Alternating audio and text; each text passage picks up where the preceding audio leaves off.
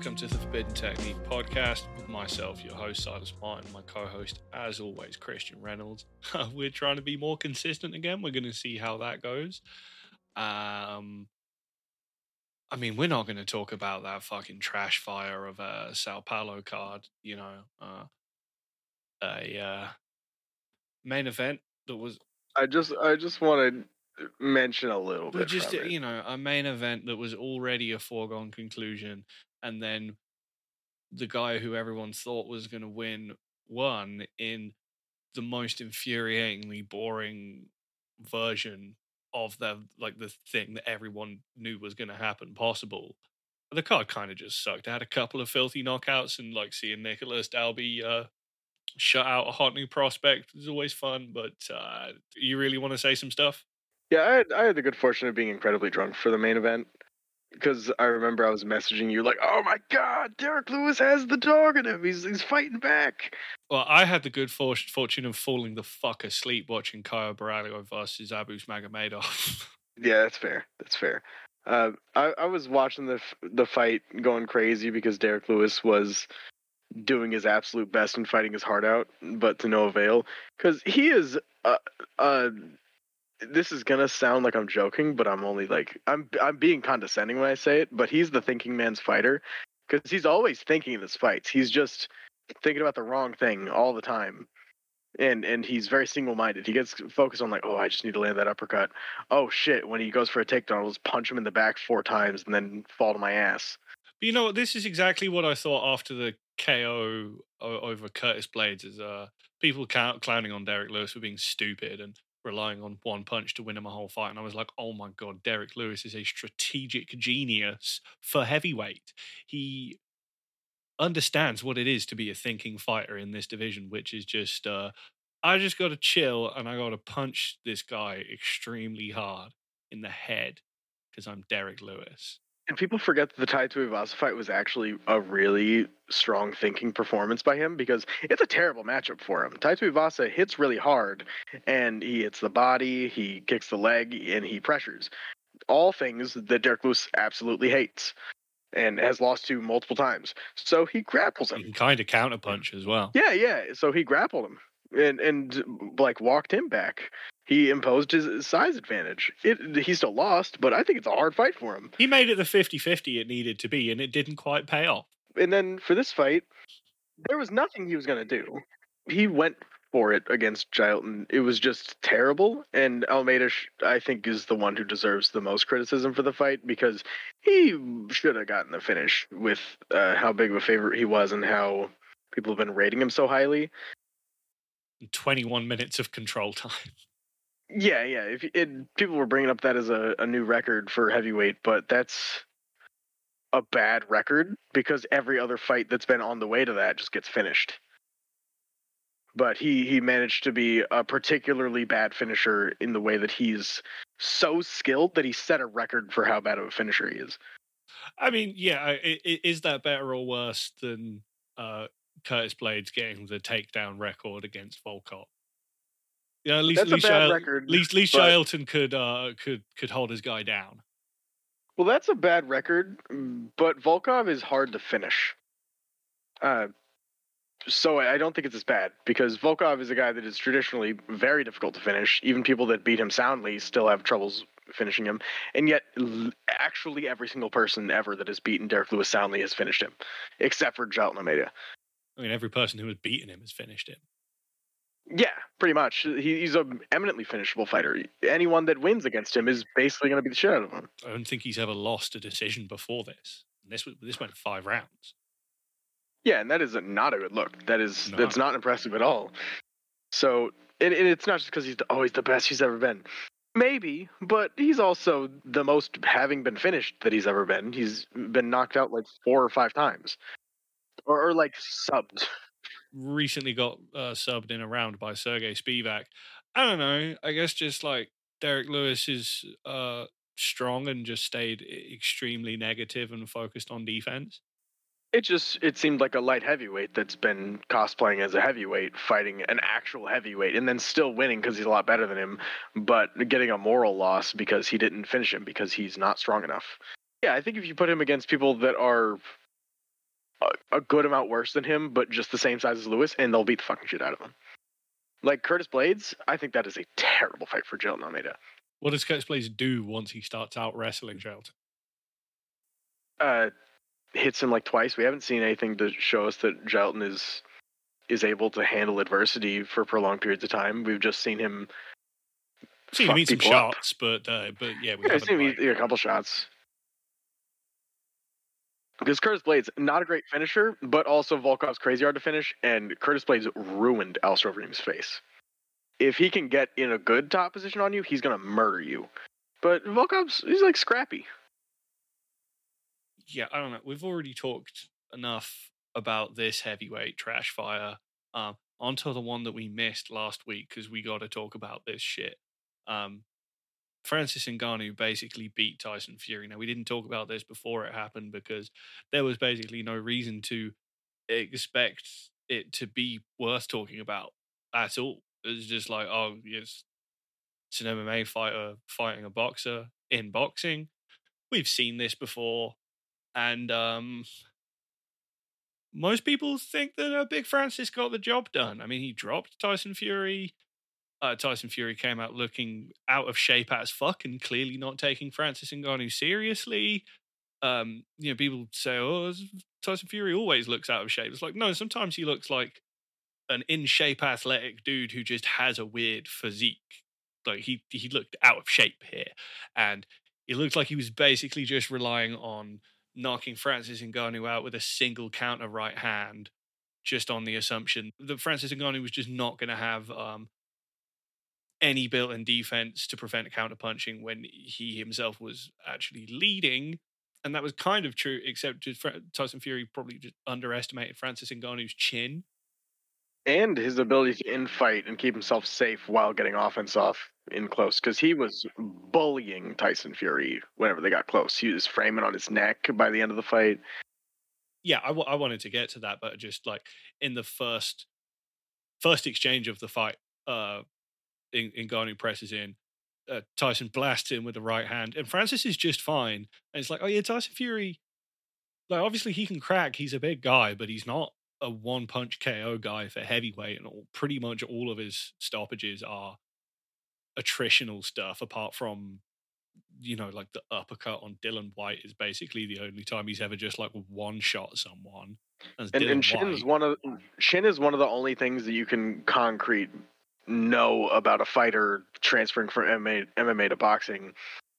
Like Yeah. everything else, like oh, I don't really know how their game's gonna work if they're just boxing. But with him, it's oh, we know Ngannou has one of the craziest chins in the history of the division, so he's probably gonna be Yeah. I think Stipe probably hits way harder with a single right hand than Tyson Fury. Yeah, does. and Ngannou uh, is going to be getting hit with big gloves, which is probably going to help him a little bit. Yeah, and um, I think Tyson Fury was also relying on uh, Francis Ngannou constantly pressing into the clinch um, and them crashing into each other uh, off of exchanges, and Tyson Fury being the more seasoned inside fighter as a boxer. Um, but Ngannou, uh, as as you say, was just like way more ready to just get a little bit of space and land a couple of quick little uppercuts and get the fuck out. As we know, Francis Ngannou hits hard as fuck in close and is much more accurate when he just has a tactile feel for where someone is. And he was really getting the better of all of the infighting exchanges, um, which really allowed him to stand his ground and actually be the one uh, pressuring forward for the majority of the fight. And, you know, it's not like Francis came out and suddenly looked like a world class boxer or anything. He kind of just used fucking sick MMA angles to just befuddle a uh, uh, just unprepared, out of shape Tyson Fury, who, you know, I would have thought that even Tyson Fury getting off the couch, uh, any MMA fighter should be a layup for him. But, you know, Fra- Francis would mostly just like flash a jab, keep keep something in Tyson's face, and then just come over with a big overhand or just like a wide shot to the body, and um, he'd just be ready with that left hook whenever Tyson Fury was like leading exchanges. Yeah, and, something I jokingly hit upon on Twitter was that, it, like, remember how for the Gane fight he there was a big which leg is injured? Is it really injured? Thing he had going on that he eventually uh, it, it, amounted to Gane throwing no fucking leg kicks because his coach told him not to throw leg kicks, and Ngannou just completely like tricked Gane or Gane into thinking that uh, his legs weren't injured. Yeah, which they absolutely were. Yeah, they were 100% injured, and he looked the worst he had looked uh, while also putting on his best wrestling performance ever. Uh, and that was just it was like mind games that he played before the fight. I now that I've seen the fight, I think Ngannou just looks slow as fuck in his training to fuck with people, and, and like make uh make Fury think he didn't even have to train as hard. Because if he was coming out looking like lightning on the pads, then Fury's not dumb. He's not going to be like, oh yeah, that guy that's in really good professional athlete shape about to fight me while I'm out of shape. I'll just be good enough to deny someone that fucking quick. But Ngannou looked really slow on the pads, so they were probably just recording him three hours into a training session when he was already gassed in order to make him look way slower than he actually is.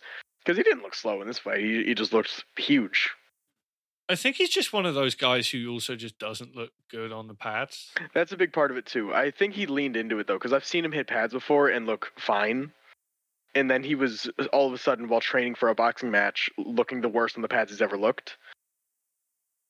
In uh, in footage that they were openly releasing, it wasn't just stuff that was sneaking through online or like random clips. They were posting it on purpose.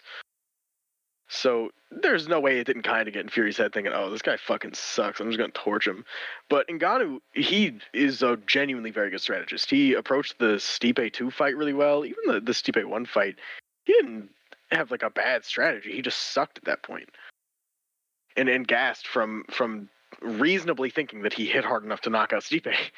And then he hit it with a bunch of shots that would knock out most people, and then it didn't because he didn't like think enough about the shots it was just a huge experience differential against an all-time great heavyweight. Like you, you can't. I don't think you can take much away from Francis for and, that fight. And the Lewis fight was just really weird and out of character for him uh, because he had like a mental breakdown going into the fight. But ever since then, he's been incredibly consistent about coming in with good game plans and good approaches. So we may have underestimated an MMA fighter, but we should not have underestimated as heavily as we did Ngannou himself. Because I think if we had done real analysis on the fight rather than just being like, okay, yeah, the boxer's probably going to torch him, we still would have come to the conclusion, oh yeah, the boxer's probably going to torch him. But we would have been like, ah, you know, Ngannou has the tools to like be annoying at least.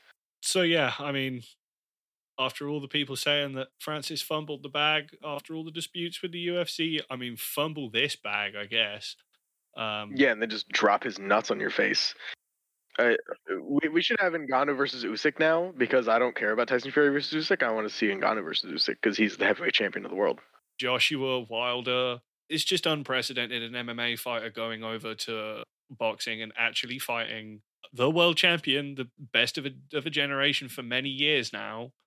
Like pe- people genuinely thinking that, that Francis won and you know the fact that the scores were as close as they are given the context of everything and given that it was in Saudi Arabia and they clearly want to keep the Fury Usyk fight together because even with this that's just it's the biggest fight you can make in any combat sport right now but the fact that it was that close says a lot and the fact that people are even debating it is it's it's a bad look for Tyson Fury, but on the other hand, for Francis Ngannou, it's kind of one of the mo- most remarkable accomplishments in combat sports history. And he has gone from being a guy who you know people thought was just going to kind of fade away into obscurity after parting ways with the UFC has now made himself like one of the most sought after talents in heavyweight boxing. So Francis is, getting motherfucking paid, and that's awesome. Just like what what a success story. Yeah, and then on to a card that is coming up that is uh, kind of really good. We have uh, Jiri Prochazka fighting Alex Pereira. It's yeah, it's a, it's a weird card, but um, I'm I'm down with it. Of course, like we were supposed to have uh, Jon Jones fighting Stipe Miocic in the main event. Uh, Jon Jones has a fucked up pec and can't fight, and Stipe wasn't going to be hanging around for an interim title fight. So that fight's basically definitely never going to happen, particularly with this interim interim title fight between Tom Aspinall and Sergei Pavlovich on the card now. I, I think a, I think a lot of us thinking the card's weird is just that it's actually just a good card, uh, which they the UFC has not been known to do recently because the card's just flatly good. Uh, some people could criticize uh, like Pat Sabatini versus Diego Lopes being on the main card, but they're good. You know, I- am excited to see that fight. It's it's like a. I mean, that's a great fight. I just yeah, it's it's not necessarily a fight that you would that, that screams like pay per view opener. Yeah, the, while watching it, people are probably going to be like, "Oh shit, this is a good pay per view opener." Uh, and, and the cards it's got good fights going all the way down because there's also weirder fights like Nazim Sadykhov versus Vyacheslav Borshev and Jared Gordon versus Mark Madsen. I mean Tabitha Ricci versus Lupi Godinez. Yeah. Awesome fight. We got uh, some prospects fighting that are really interesting in Joshua Van versus Kevin Borjas.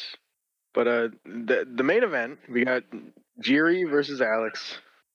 The the most light heavyweight of light heavyweight fights uh, Jiri Prochazka is back, taking on Alex Pereira. I mean, how are you feeling about this one, Christian?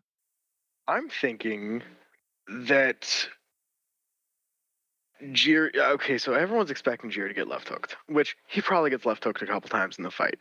But uh, when I was watching Jerry's most recent fight and a few of his other fights uh, in in preparation for this, I was just noticing. I think Pereira is probably going to crack him with straights way more than the left hook's even going to come up because Jerry's good at keeping an eye on one thing that he thinks you're really going to fuck him up with, and then staying away from it.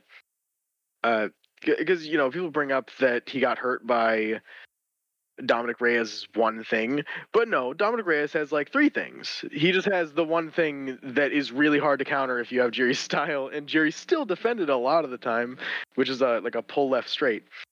People act like he got hurt by every single time Dominick Reyes did that. No, no. He evaded it a lot of the time. Walked into a very similar shot from uh, Volkan Oezdemir that nearly sat him on his ass as well. Yeah, he's just pull counterable and also overextends on most of his attempts to lead. Unless he's already landed the first shot or gotten you moving with his first shot. If you just kind of uh, counter everything he throws, you're going to crack him a lot. I mean, he's just a fucking lunatic on the front foot, and it's not that he doesn't try to stay at least defensively aware. There's just a lot of weird, janky, athletic improvisation with what he does defensively, and sometimes he's just so reckless in his aggression that he'll eat whatever you're going to throw at him yeah. if you're able to just stand your ground and fucking nail him on the chin while he's barreling towards you doing some fucking crazy shit. Um, and he gets hurt all the time doing that kind of stuff. His combination punching really looks like he's chasing a reflex bag because he doesn't really care about his foot positioning. He opens his arms way too wide, throwing hooks to like load up on it and make sure that the timing's right. Because he's focusing way more on actually landing the shots than he is defending anything and someone like Pereira who can catch and pitch, he can uh, like pull out of the way. He has really good reactions. He ha- he's able to get in close and rip to the body. He can clinch up. He has just so many things that are absolute poison for Jiri on the front foot. Uh, and if Jiri's going backwards, he's probably getting kicked up and uh, and bullied a little bit. But where Jiri's got some upside is that when he does get out of the way of something, which he'll he'll juke some shots, he's got a real open uh, takedown entry because Alex j- just fucking rips shit and then it ends up punching across himself and then getting double legged like eight times against Jan Blachowicz. Um, so if we mentioned the fact that also Jerry's probably going to be trying to wrestle really hard as well. I think he is likely to get full book of five rings and try and counter his opponent by wrestling him. I think he's going to try and do a Corey Sandhagen performance where he's like, "Oh, let me box this guy up a little, let me tap a couple jabs, takedown." I, I think he's going to get a takedown at least. And uh, in a weird way, it's it's kind of similar to the Jan Blachowicz fight for Pereira, where he's someone that is primarily a kickboxer, but he's got some crafty ass submissions. If you like are caught slipping a little bit, he's just not as strong as Blachowicz. Uh, but I think his cardio is going to allow him to keep it up for as long as he really needs to, or as long as he can safely get to those positions. Yeah, well, then Jiri's. I think Jiri's more notable um, advantage over Jan Blachowicz on the ground is his scrambling when he gets put on his back. Yeah, um, he will repeat repeatedly get put in fight ending positions and then just kind of like find a way out. He, I think he's less heavy on top than Jan, and he's way more willing to go for ground and pound offense. Yeah, but I just I just mean um, a lot of that probably not going to come up in, in this mm-hmm. fight but yeah, he is just more crazy violent and probably more likely to find ways to end the fight uh, if he is able to get on top consistently. And Alex Pereira is just like he's not, he's still just not very good at wrestling. He has mostly just relied on just like being huge and being really like hard to be in the clinch with when you're up against the cage. But you can just like shoot on him in open space for free, basically. And Jiri he is a martial artist. he's he's going to be coming in planning to do that stuff. At the very least, he is going to be showing takedowns early to have that be a threat that Pereira needs to worry about. There's also a chance that he just like gets Pereira to the ground and instantly crushes him.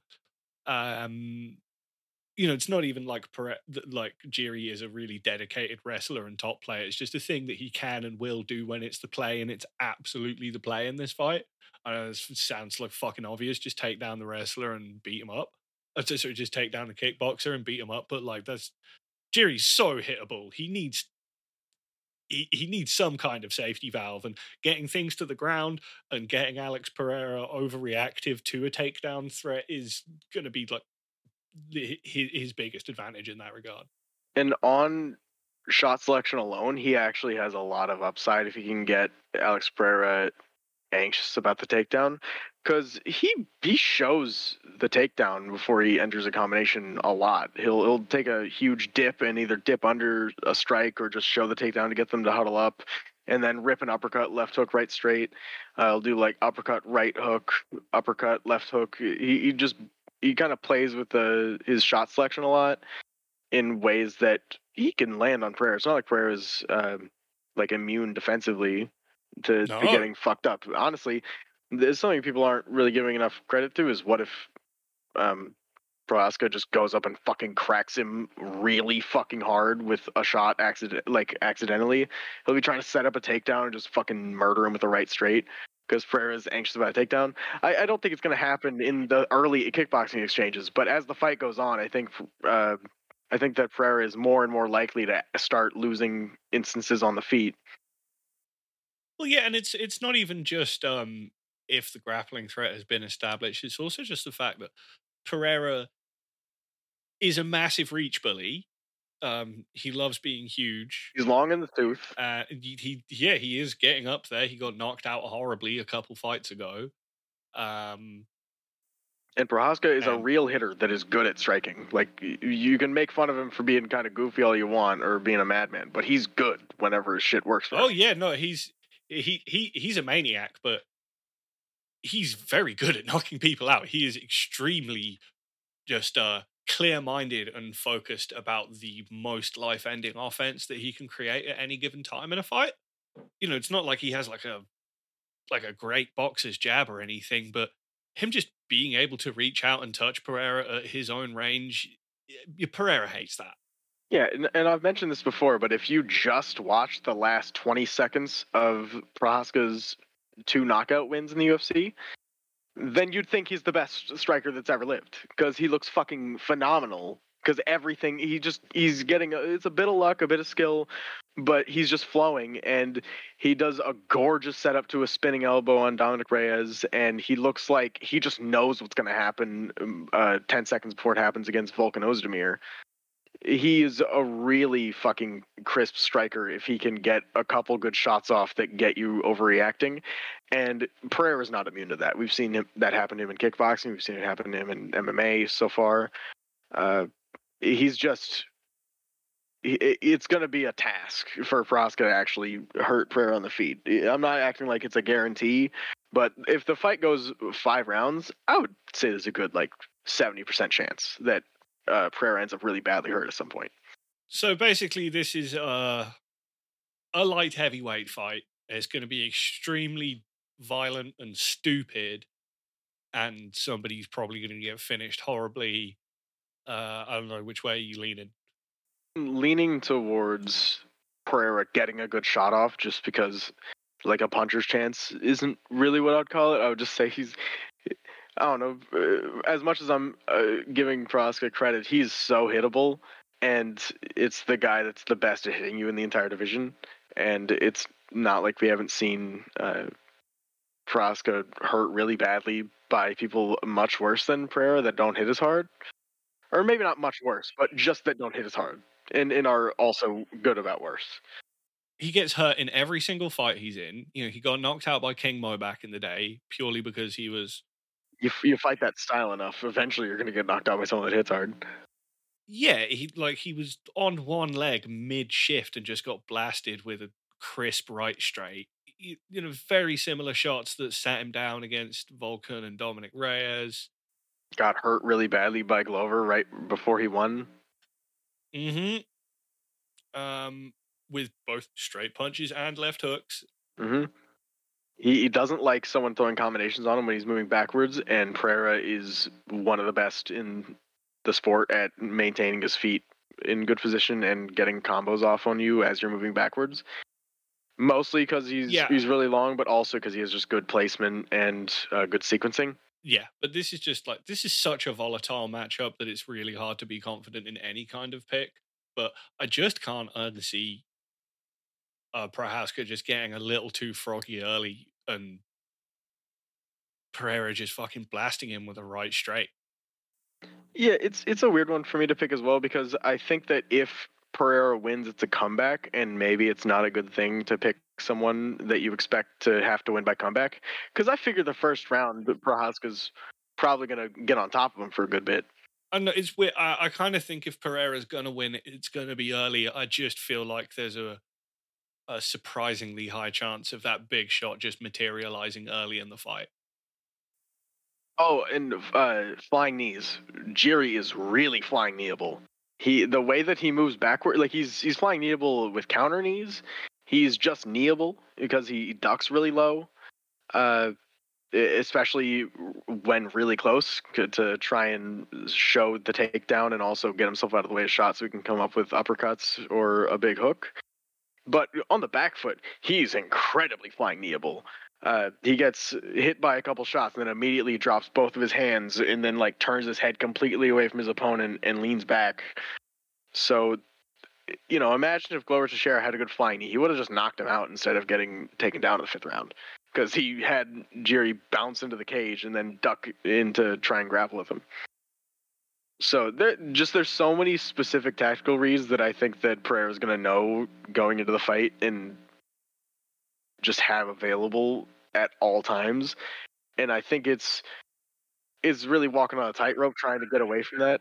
You're walking on a tightrope trying to avoid all those fucking counters from Pereira, but Prochazka's nuts enough and durable enough to where I think he can take a good shot or two and also end up in a position where maybe he gets hurt and then he just comes up on a single all fucking goofily and then like treetops him, takes him down because he's a he's a student of the game. He, he's seen the way that people take down Pereira. If you just force the takedown whenever you're on the back foot and, and you have some space to drive him through, if he can't get to the cage, he's probably getting taken down.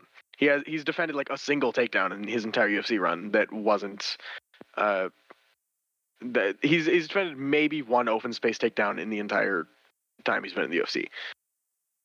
And Prochazka's probably the biggest guy he's ever fought. Uh, Jan is very large, but it just feels like Prochazka is very like much larger somehow. He's taller by a little bit, but he's much longer. And I also think he's just a flatly better wrestler because people act like he's he's not a grappler at all. No, he grapples almost all of his uh, all of the people that he is allowed to. You know, he didn't really grapple with Volkan much, but it's because Volkan's hard to take down if you aren't a great wrestler. And he's not a great wrestler. He's just pretty good. Or if you're not, if you're not at least really insistent. Yeah, it, yeah. and And just- not going to hunt it if it's not there. No. But you know, he he used it to kind of weather the storm when he was getting cracked by Dominick Reyes. Uh, you know, he did actually beat Glover Teixeira by submitting him in a scramble in a fight where he was probably down. And Pereira, despite it not having happened yet, he is really subbable in transition. i there's been like fucking 15 scenarios in his fights where you think, ah, fuck, if he's fighting Jack Hermansson, he'd be subbed as shit right now. He just hasn't fought anyone who's like particularly good at submissions, other than like you know Jan Blachowicz has some sneaky subs, but he was just so focused on uh, maintaining position whenever he was able to get Pereira down in that fight that it, it, it just wasn't really a thing that he had to worry about. Yeah, I think uh, I think both guys are going to respect each other. So I don't think either guy's just going to get caught with some silly shit because they underestimate their opponent. Braska, in particular, is, he would never underestimate anyone. You give him a fight against Chris Patino, he's going to take that fight hundred percent seriously. Uh, and and Pereira is just a consummate professional. There's there's no reason to think that he would take lightly at all. So I'm expecting a great fight out of both guys, but I I tend to lean Pereira just on the the KO advantage. And also, even if he does get kind of fucked up on the ground for a while, his cardio maintains, and he even if he's tired as fuck, he still hits hard and has good timing. So Yeah, the accuracy, the timing, the speed. they're both going to be trying to attack the body. I think it's just going to be a lot more successful for Pereira because the way that Jiri reacts exposes his body even more than his head. As I say, you can't be surprised by literally anything that happens in this fight. Like, would it actually shock you that much if Alex Pereira won by submission? No, he tried to guillotine uh, Jan Blachowicz. And it, it wasn't then, but you know, Jiri's goofy. Just you, you never know with these fucking fights, dude. I'm, it's going to be a banger. I don't see any way it isn't. I would be equally unsurprised but kind of amused if Jiri won by knockout immediately or if Pereira won by sub immediately. Okay, so we got this co-main event, uh, interim heavyweight title fight, um, which in all likelihood, whoever wins this fight is probably going to be just the next, like, actual defending heavyweight champion. Because what? Really think Jon Jones is going to come back to fight either of these guys? I don't. They're probably just gonna give the belt to one of these guys in the same way they did Robert Whitaker off of having the interim belt. Probably Jon, Jon Jones is just going to sit out, and then the winner of this fight will fight like Ciryl Gane or some shit, and then that'll just be for the undisputed belt, and then the whole Jon Jones thing would have been a kind of been a dumb flash in the pan that didn't really mean anything. But yeah, this fight. Are there, Christian, are, are either of these guys any good? I think they're actually both pretty good. Pavlovich is he's impressing me with his boxing more and more as his fights go on because he's not just winning by hitting hard. He's he's winning. Isn't he? He's uh, really hard, he- but he's using it well. you know, he, he has he's surprisingly accurate and quick-handed, and he keeps his eyes on his opponent, and just he throws big old fucking bungalows. And he hits hard as shit. Um, I don't know if I would describe much of what he does as like boxing. He does big punch. He jabs. He, he's a jab straight guy. He just also hits so hard that he can throw basically anything and it'll fucking murder you. I think Aspinall also he's almost more likely to get hit hard because he respects uh, the he like he respects uh, Pavlovich because he's saying he thinks that Pavlovich is one of the most dangerous guys in the sport, which I don't disagree with. But I think if you're going to a fight giving him that type of credit, then you're probably going to give him a, a few more opportunities than you otherwise should. When I think in a vacuum, if someone told Aspinall, hey, you have 45 seconds to submit this guy or your family dies, he would submit him like 75% of the time. Uh, but I don't expect he's going to have that level of urgency to get the takedown. I think he's going to try and entertain the, the striking a little bit more and mm, try and bait out a huge overthrow from Pavlovich, which isn't that hard to do. Uh, Pavlovich, he just comes in to fuck you up. Has Pavlovich gotten better at uh, defensive wrestling or grappling? Hard to tell. No one's put him on his back since Alistair Overeem just uh, easily took him down and wiped him off of the face of the planet. Uh, Alistair Overeem was really good at doing that. Which makes it hard to, to read because he is so good at that that I, I'm not going to put that against him or as a knock against him. No, I mean, and Sergei Pavlovich, you know, he beat Curtis Blaydes in a fight where Curtis Blaydes absolutely shit the bed and didn't even attempt to take down until he had already been hurt on the feet because Curtis Blaydes will always box with people for a little bit and then just at some point decide to go into wrestling mode with no kind of transition or any way that that plays off of his boxing game as much as he, he's he's gotten a lot better at boxing but still not good enough to win just with that against people who aren't Chris Daukaus or the distant memory of Junior Dos Santos. Anyway, um, but you know, uh, if Curtis Blaydes just had the brain thinking to be like, okay, so I'm going to punch into the clinch with Pavlovich and then just like trip him and destroy him from top half. Uh, could he have just like done that? May- uh, may- maybe. maybe. I uh, also, the, something weird about this fight is it it screams fight that's on paper should guaranteed be a finish, but might just be a, a the first decision in either guy's career out of nowhere. Because anytime there's a motherfucker that's like a young veteran, he seems like real skilled and beyond his years, that motherfucker always goes to a decision in their most important fight where they probably could have won by finish. So Aspinall, he might try and be real measured and just outbox him from a distance and and be too anxious to go for ground and pound or submissions whenever he gets him on the ground and just kind of use the ground as a, a safe spot to to wear his opponent out and then just put on a try and put on a, a clean performance that doesn't really amount to a finish because he doesn't come in with the urgency they otherwise normally would. Uh, in the same way, Pavlovich could just scare Aspinall off of all attacking by hitting him really fucking hard in the first round. Because there's a good chance Aspinall just gets hurt badly and then lames out the rest of the fight because Pavlovich is so fucking scary. I don't. I'm not going to pick it because both guys almost exclusively win in the first round or, or second round. Uh, my actual pick is that it's going to be a shootout in the first two rounds, or in if it goes to a third round, I'd be very surprised. But Aspinall probably wins it most of the time just because he has the grappling edge.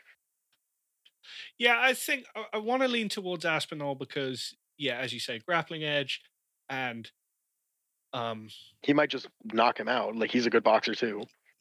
No, that's the thing. I think he just has the speed edge. Uh, he has some defensive ideas, and he has really quick hands, uh, and clearly very respectable power as well. And I just feel like he has more options. You know, he's he is pretty good in the clinch. Um, I don't think it's out of the question at all that Tom Aspinall also just goes up to Sergei Pavlovich and just just dunks him in the first exchange and knocks him out. Also, don't know how actually good Tom Aspinall's defense is. Uh, I, I I'm just I'm I'm still just like waiting for Tom Aspinall to have the most embarrassing performance I've ever seen and completely shit the bed and remind me never to have faith that a heavyweight is going to turn out to be good. Um, I think if he loses this fight, that's probably not even what happens. It's probably just like he gets, he just, he just like gets dinged by someone who punches really hard, and it's like, oh yeah, that, that happens at heavyweight sometimes, even to the guys who are like actually okay at fighting. yeah, I, I think people characterize Pavlovich too much as just a guy that hits hard when he's got some craft. He's honestly a bit like Dricus where he's he's got some craft to him. Just shit looks awful, so people think that he isn't a good boxer but he's actually got a good amount of, of craft to it. He at least has good ideas and some kind of process within the batshit bananas reality of being Sergei Pavlovich. I think I think Dricus is a good comparison in that regard. Something we have to pay a little bit of credit to is Tom Aspinall has terrible luck, so the gods might just decide that Tom Aspinall is going to break his knee, uh, skittishly running away from big power shots because you know yeah, he's maybe, had some maybe that was staying just... consistent. Has he? Uh, that, there was there was just that one thing, and you know that's just you know sometimes these things just kind of happen. You know, most of the time he's just been kind of kind of just throwing people out the fucking cage because he's so much more athletic than everyone he fights. He's had a good amount of canceled bouts, not all his fault, but a good amount of canceled bouts, and then all of his wins somehow managed to make him look good but not tell us anything. Uh, yeah, I mean the Volkov one was particularly crazy because nobody just wipes Volkov out. No, it was very that, out that, of that character basically for never both happens. guys.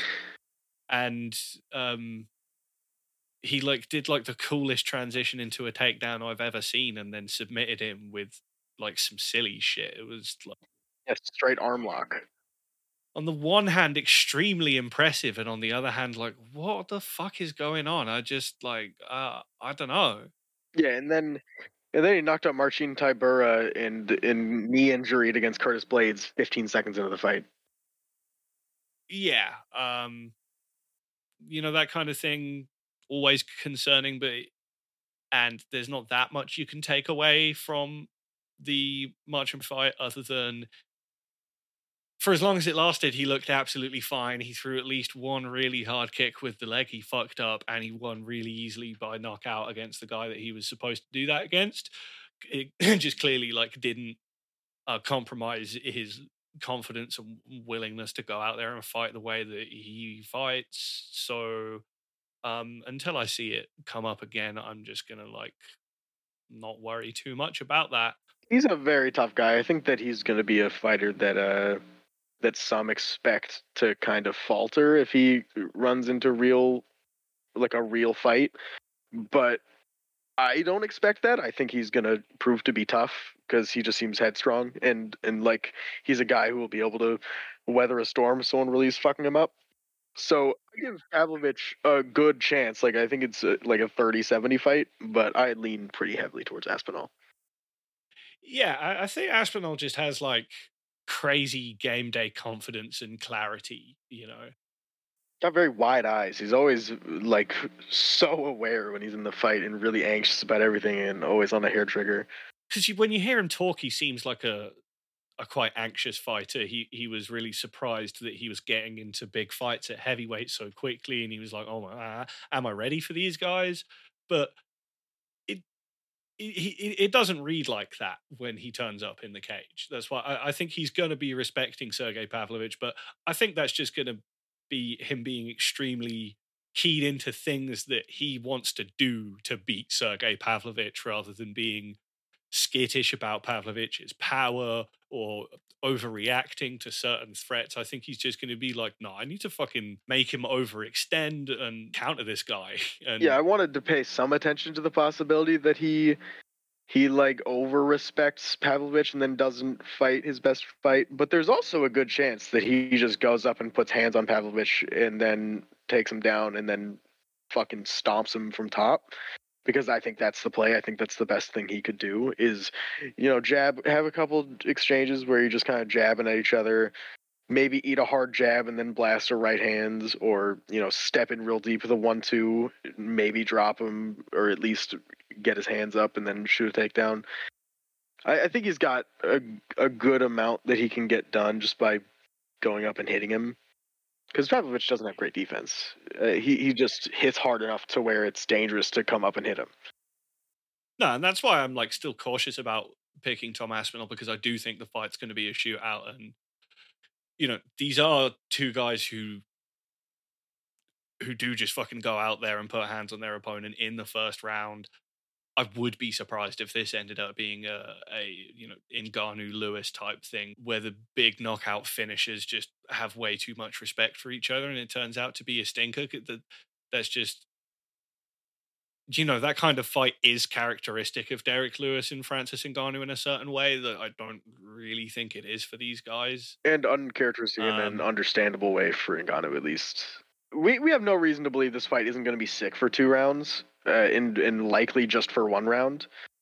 Yeah, um, and we have no reason to think that if the fight's going to be sick, that either guy isn't going to be getting finished. Um, like it's going to be a shootout, and you know Pavlovich he hits hard as fuck, and he's he just stays dangerous in exchanges. I want to lean more towards Tom Aspinall. I just I see more flashes of what might actually be a good fighter for heavyweight at Tom Aspinall, and I'd I'd, I'd like it to work out this time, even though uh, it never does. Fully to his credit, he's given every indication that he's able to have given indication of that he is him. Yeah, And and also, even if we think that Sergei Pavlovich has gotten better at defensive wrestling, I don't really see any reason to expect him to be any better from bottom than he was against uh, Alistair Overeem. Yeah, because Curtis Blaydes ju- is kind of just a bad wrestler now. Uh, or at least he doesn't wrestle to the point to where him having a win over Blaydes doesn't tell me that much about Pavlovich's ability to handle a wrestler. Well, no, as I say, particularly if Curtis Blaydes isn't even going to attempt to t- take down until he's already been hurt and had uh, and is massively overreacting to everything Pavlovich is doing. Like if Pavlovich is firmly in the driver's seat and uh, Curtis Blaydes has not even established a takedown threat early in the fight, then it's i- i- it's probably not going to work. Yeah, like I, I'm watching the the Pavlovich Blaydes fight right now, and in the first minute, I've already in the first 40 seconds, I've already seen three situations where Aspinall really might just shoot for a takedown. And of course, it's a different matchup, but you know, you see Pavlovich eat a really hard right hand by Blaydes that's just not as as crisp as the ones that uh that Aspinall is going to be throwing. Like he's eating two hard right hands in the first mm, 50 seconds. And Aspinall's a lot better at following up on landing good offense than Blaydes is. Pavlovich is willing to chin bully you though. So if Aspinall doesn't have just the the lights out quickness to actually hurt Pavlovich when he does land, then he could just eat a hard ass shot and then follow up with his own right hand and then put Aspinall out. Because we haven't seen Yeah, too that is much of kinda what I'm defending in- expecting. in- we we haven't seen too much of Aspinall throwing a combo and defending at the same time. It's normally he just does his defense in a vacuum and then lands a really nice shot, kind of like Cody Garbrandt. There's a weird amount of similarities between him and Cody Garbrandt. Uh, I am, but most heavyweights really just aren't ready for that next layer. Yeah, So, but I mean, you know, Pavlovich, he's always going to be there and he's always going to be throwing back fucking bungalows. So, not going to be in the least surprised if he just donks Tom Aspinall in the first round. I'd say it's, I'd, I'd say it's like 60 40 at best. I think that's fair. All right. Um, Mackenzie Dern fighting Jessica Andrade would have been a sick fight if Jessica Andrade didn't seem to be um, suddenly incapable of winning fights. Yeah, I mean, I I called it out for the Lauren Murphy fight because You did. uh, I was saying, oh yeah, she shot, and people were like, "What are you talking about, Christian? How was she shot? She she just won by like 30-22. Uh, It was, it was a huge shit kicking. I'm like, yeah, but it's Lauren Murphy. She didn't finish Lauren Murphy. She shot, and then she just proven me right a bunch, which I'm not happy about. I do not want her to be shot, but she is. Uh, and this is a fight against someone that's a little bit of Erin Blanchfield, a little bit of Tatiana Suarez, but a lot of about to submit Andrade after either getting dropped or falling over in fear of a punch.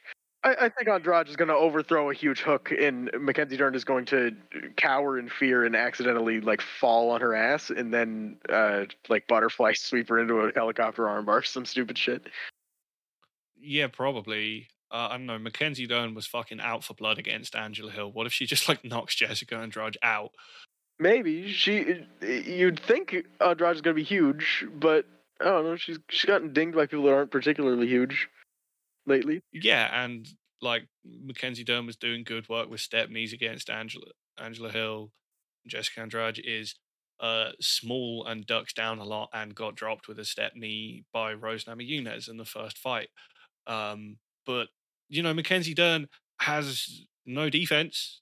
There's al- al- always that chance that Jessica Andrade just blasts her in the fucking mouth and knocks her out.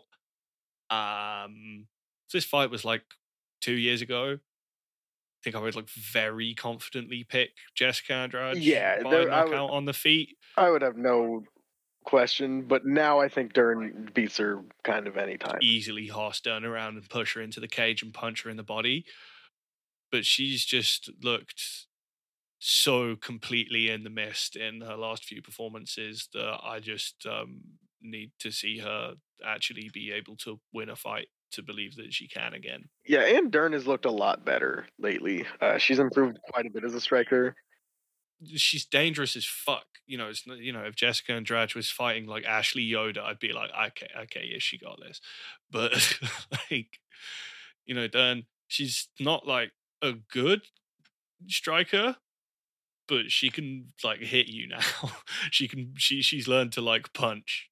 She she can throw hard punches without doing a flip or falling over. Yeah, and she's uh she's noodly, but she's not weak. She just tries not to rely on her power at all, or, or rely on her strength at all, which just doesn't work out. And then eventually she'll get to a point where like, this is fucking annoying. I'm just gonna like, I'm gonna hoss him to the ground a little bit, because once a fight, she's able to hoss someone to the ground. And then every other time she's like, oh, what if I'll just like pull guard or I'll like sag on your neck and then try and take your back. Well, I mean, she's just so dangerous in transitions and in like you know weird positions. You know, what if when Jessica Andrade uh, overthrows the big stupid right hand, she just instantly gets guillotined or something? Yeah, also a big possibility. Uh, I think I just don't trust Andrade to be able to defend submissions anymore. No, because she's never been immune to being submitted. She just, just always seemed strong enough to where she would just bulldoze her way out of it, or fuck you up enough to where you don't really get an opportunity to. But Dern's gonna be on her ass really aggressively if if she doesn't, or if uh, Jessica Andrade doesn't do a good job of being disciplined about not letting her hips get uh, shot in on, or not letting her back get taken off of her massive overthrows that she does every single fight. Like Andrade is not a great game planner. She just has some tricks that tend to work, and she does better against people who are volume boxers than she does against people that are more single shot fighters. And Dern, she's mostly uh, like a, a single power shot into a weird clinch exchange that ends in a grappling scenario type fighter than she is a, a volume boxer. Yeah, just it's it's just not looking good for Jessica Andrade, which is sad she's just like one of the coolest action fighters in uh, WMMA ever. Has had so many awesome fights, and uh, I'd like really like to see her at least like show up in this one. You know. Um, okay, so we got uh, Benoit Saint-Denis versus Matt Frevola. I think it's fair to say that Benoit Saint-Denis is enough of a thing at this point that we can start calling him BSD. Yeah, I, I think that's fair. I'm still gonna call him Benoit Saint Denis because it feels nice. Like it, it just it's just a nice name to say. Uh, it is. But I think that he is good. I just don't think he is so good that he's not about to get knocked out horribly by Matt Frevola. It feels like a bit of a, it's a bit of a mirror match to me because they're both guys that hit really hard. Except Matt Frevola is a dude who got chin checked before Benoit Saint Denis really got chin checked.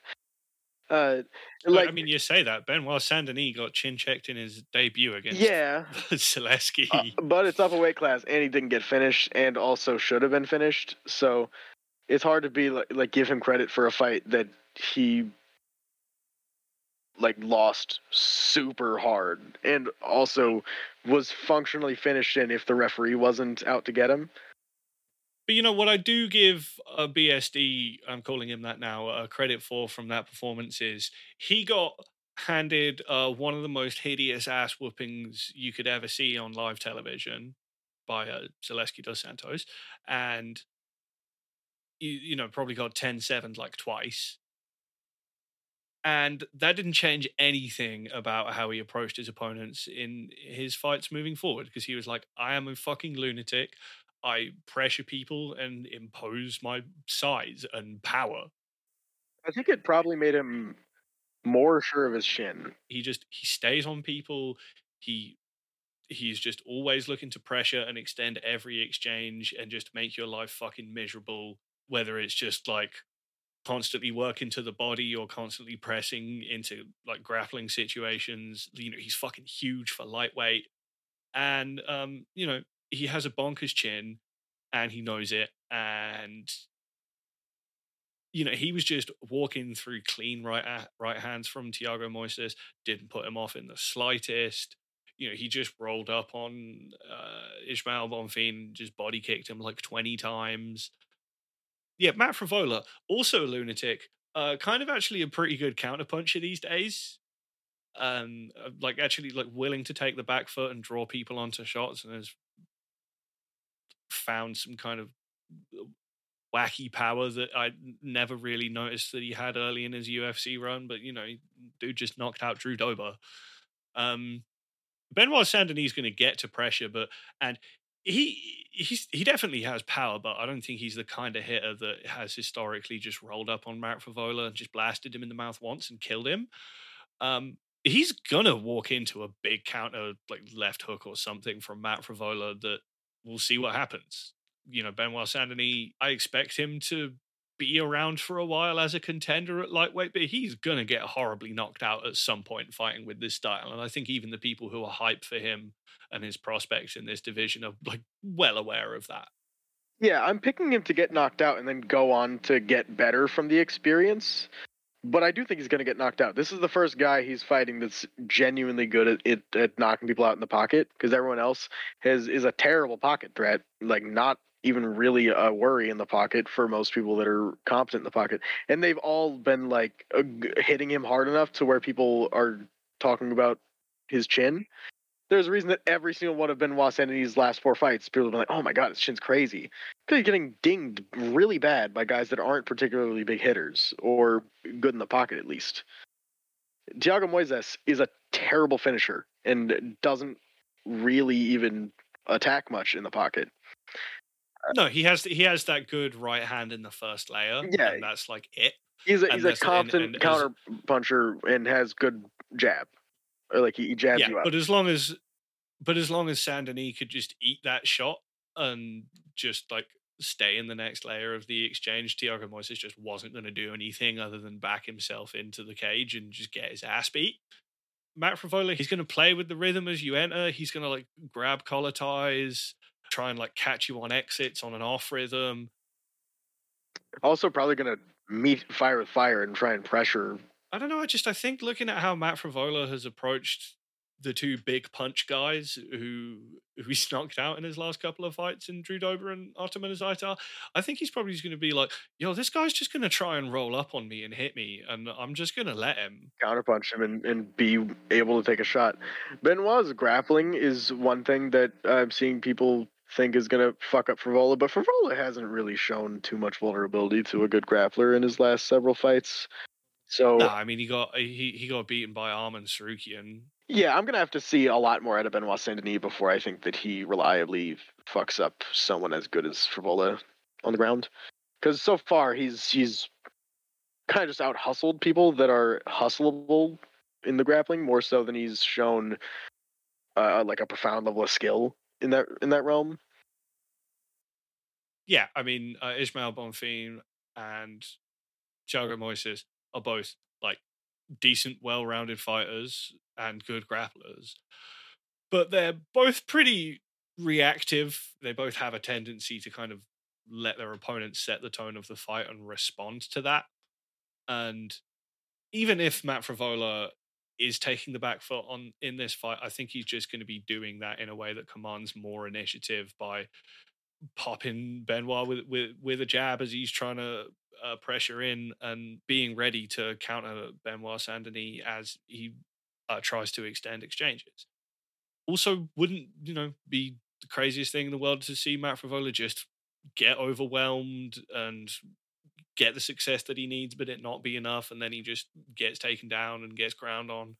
Yeah, there's a, there's a good chance Benoit wins. I don't think it's a, a hugely lopsided fight. I'm just expecting no, not at all. Frevola I just to, to get the dusting off weirdly uh, leaning towards Frevola in this fight.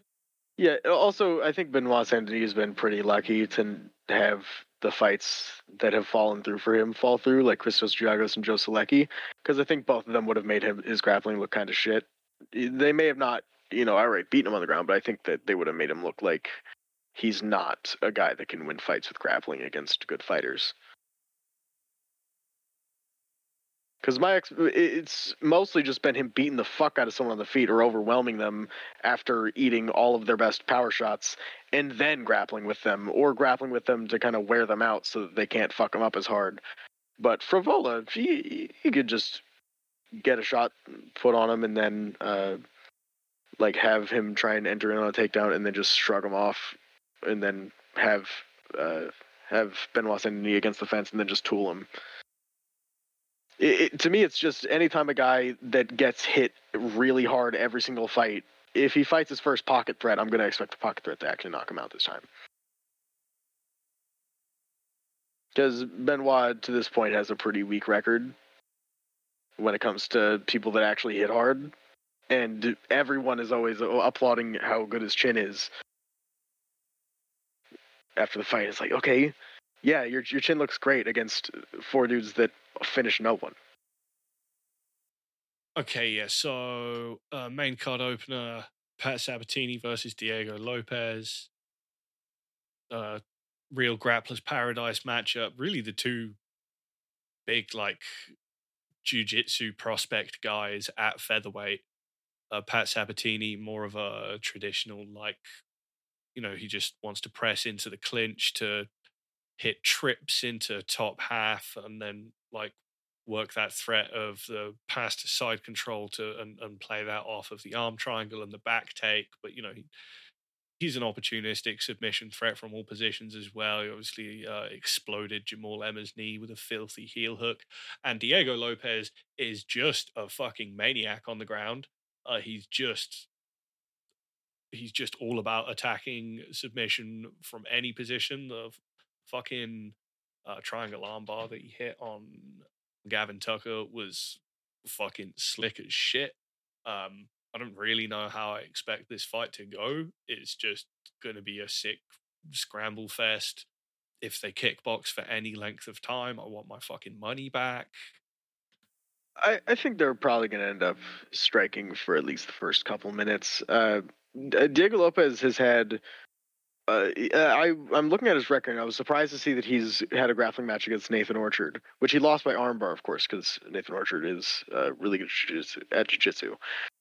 But I don't hold that against an MMA fighter. Like he he was training jiu-jitsu as a way to make his MMA career progress a bit more, and his whole thing is just having real weird, uh, kind of old school grappling where it's a lot of stuff off his back. I mean, he hit every submission in the book on Movsar Evloev.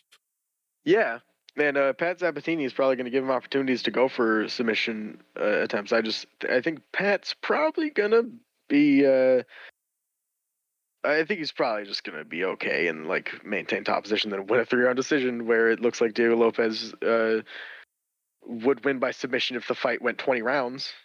But uh, I could be wrong. He he might just get the submission, or Sabatini might just beat the shit out of him and submit him. Yeah, I mean Diego might just give up a an awful position just going for something wonky as shit and Sabatini's just like I will just take the sub then. Or as you say just hold top position and win rounds because probably not just going to get submitted with some fuck shit. And Lopes has gotten pretty tired in his last uh, in his last loss. Uh, I, I I don't see him as a guy that's unground outable. He could get very tired and then just end up in a bad position and, and start getting fucked up by Patton and subbed so so that is about it for the card. I mean, there's other fights that are interesting, like Nazim Sadykhov versus Vyacheslav Borshev, but we'll just let you enjoy that one. Yeah, I mean, uh, I hope Jared Gordon wipes Mark Madsen out. That'd be cool. Like Kyung Ho Kang versus John Castaneda, I'm sure will be a banger. Yeah, Tabatha Ricci versus Lupita Godinez, also pretty fun. We got Roosevelt Roberts back. Uh, Joshua Van, who, uh, you know, I, I, like the guy, but he's a bit of an asshole because he got uh, our guy Zhalga Zhumagulov kicked out of the UFC. Yeah, I guess that's it. Yeah, bye.